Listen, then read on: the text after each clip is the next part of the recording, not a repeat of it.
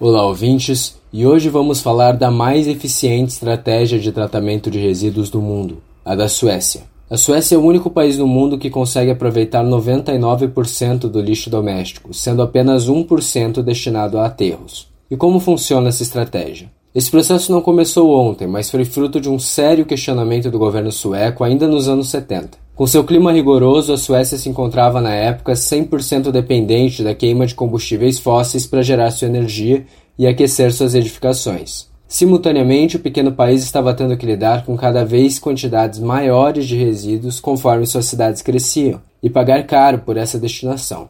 O governo então decidiu investir pesado em uma solução para resolver os dois problemas de uma vez: as usinas de conversão térmica de lixo que permitiriam reaproveitar praticamente todo o lixo que não pudesse ser reciclado para produzir energia e calor, e diminuir drasticamente a necessidade por combustíveis fósseis. Para financiar o sistema de reciclagem foi criada a política EPR, traduzida para Responsabilidade Produtora Estendida, que torna os produtores responsáveis pelo tratamento de todos os custos associados à coleta e descarte de seus produtos.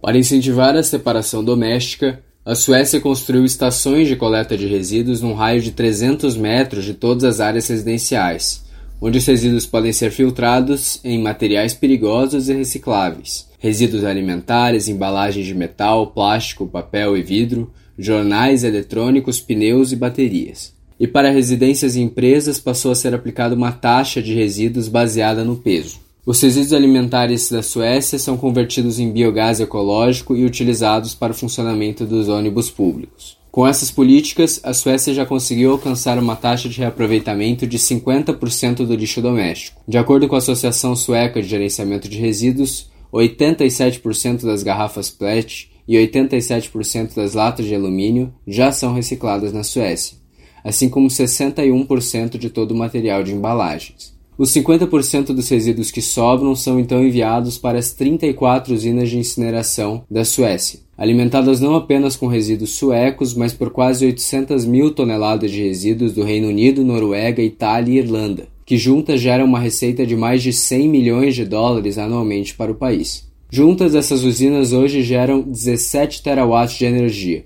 contribuindo significativamente para a Suécia alcançar uma das matrizes energéticas mais limpas do mundo, com 56% da energia vindo de fontes renováveis. Os esforços de reciclagem da Suécia, bem como suas soluções para manter o lixo fora dos aterros sanitários e convertê-los em energia limpa, não são apenas uma alternativa inteligente com menor impacto ambiental, mas também permitem a exploração de recursos que seriam de outra forma desperdiçados. E aí, acho que o Brasil teria muito a aprender com o sistema de gestão de resíduos sueco? Aqui é Matheus Barros, para a CBN.